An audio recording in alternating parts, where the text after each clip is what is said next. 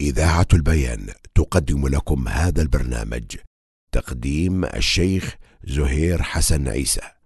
الحمد لله حمدا كثيرا طيبا مباركا فيه والصلاة والسلام على رسول الله وعلى آله وأصحابه ومن تمسك بسنته بإحسان إلى يوم الدين. أما بعد أيها الإخوة الكرام السلام عليكم ورحمة الله وبركاته. أسعد الله أوقاتكم بكل خير. الطريق إلى الخشوع. نتابع مع هذه السلسلة أعمال القلوب وكنا مع الطريق إلى الخشوع. من الوسائل التي من خلالها يعني نسلك هذا الطريق أو نتوصل إلى هذا الطريق أن تستشعر وتستحضر أنك على الصراط فوق جهنم. وأنك تشاهد الجنة والنار أمام عينيك وكأنك قمت بين يدي الله عز وجل في موقف الحساب. وكان بعض السلف إذا سمعوا الأذان تغيرت ألوانهم وفاضت عيونهم. كانوا يرون أنه أنه يذكرهم بالنداء يوم العرض الأكبر.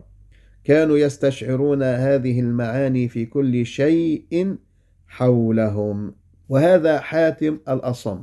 لما سئل عن صلاته قال إذا حانت الصلاة أسبغت الوضوء وأتيت الموضع الذي أريد الصلاة فيه فأقعد فيه حتى تجتمع جوارحي ثم أقوم إلى صلاتي وأجعل الكعبة بين حاجبي والصراط تحت قدمي والجنة عن يميني والنار عن شمالي وملك الموت ورائي أظنها أظنها آخر, صل آخر صلاتي. وقال أبو عبد الرحمن الأسدي قلت لسعيد بن عبد العزيز يا أبا محمد ما هذا البكاء الذي يعرض لك في الصلاة؟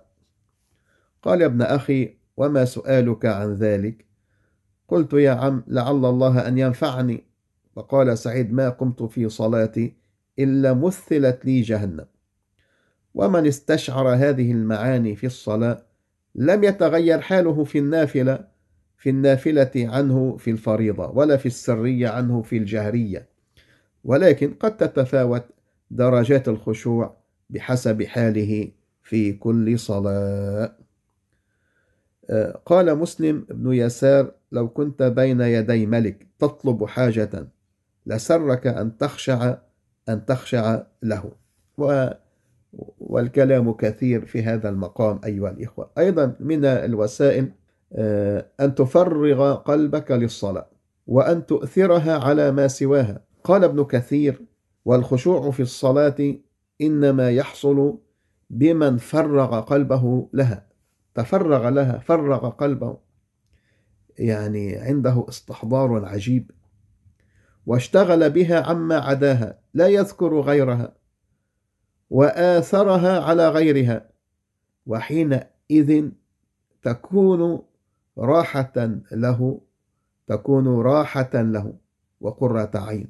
كما قال النبي صلى الله عليه وسلم في الحديث الذي جاء عن أنس رضي الله عنه عن رسول الله صلى الله عليه وسلم أنه قال حبب إلي الطيب والنساء وجعلت قرة عيني في الصلاة وكان ابن المنكدر يقول إني لأدخل في الليل فيهولني فأصبح حين أصبح وما قضيت منه أرى بي أي إذا أقبل الليل ودخلت فيه وبادرت إلى الصلاة وخلوت بربي فإذا بالليل قد انقضى وتصرمت ساعاته.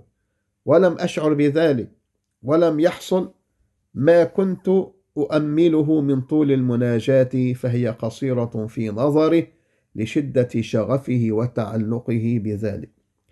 وقيل لعامر بن عبد بن عبد القيس أتحدث نفسك بشيء في الصلاة؟ فقال أو شيء أحب إلي من الصلاة أحدث به نفسي؟ قالوا إنا لنحدث أنفسنا في الصلاة. فقال أبي الجنة والحور؟ قالوا لا بأهلينا وأموالنا. فقال لأن تختلف الأسنة في آه، أحب إلي من أن يكون هذا مني في صلاتي. وقيل له أما تسهو في صلاتك؟ قال أو حديث أحب أحب إلي من القرآن حتى آه، أشغل به. هيهات مناجاة الحبيب تستغرق الإحساس. فينبغي على الواحد منا إذا أراد أن يدخل في الصلاة أن يفرغ نفسه من شواغلها حتى يحسن مناجاة ربه فكما أنه لا ينبغي أن يكون في مصلاه ما يشغل بصره فكذا لا ينبغي أن يكون في نفسه ما يشغل قلبه. ولما كثرت شواغل الدنيا شواغل كثيرة وانصرف كثير من الناس عن الاهتمام بأمر الآخرة صار كثير منهم ينشغلون في صلاتهم لكثرة هذه الشواغل. فصار كثير منهم ينشغلون في صلاتهم بما أهمهم خارجها. يعني قلبه في خارج صلاته وعقله. حتى ذهب خشوع القلب وتذلله وهو بين يدي ربه. وإن الرجل ليقوم في صلاته وهو يعلم أن الله ينظر إليه. فما يمنعه ذلك من التفكر بما يشغله من أمر دنياه ولو كان حقيرا تافها ولو كان محرما. يقول الحسن إذا قمت إلى الصلاة فقم قانتا كما أمرك الله وإياك والسهو والالتفات أن ينظر الله إليك وتنظر إلى غيره. تسأل الله الجنة وتعوذ به من النار وقلبك ساه ولا تدري ما تقول بلسانك. فنسأل الله السلامة لقلوبنا وقلوبكم. ونسأل الله العافية لقلوبنا وقلوبكم. وإلى أن ألقاكم في حلقة قادمة نتابع مع هذا الموضوع بمشيئة الله تعالى. أستودعكم الله الذي لا تضيع ودائعه وأصلي وأسلم على رسول الله. والسلام عليكم ورحمة الله وبركاته.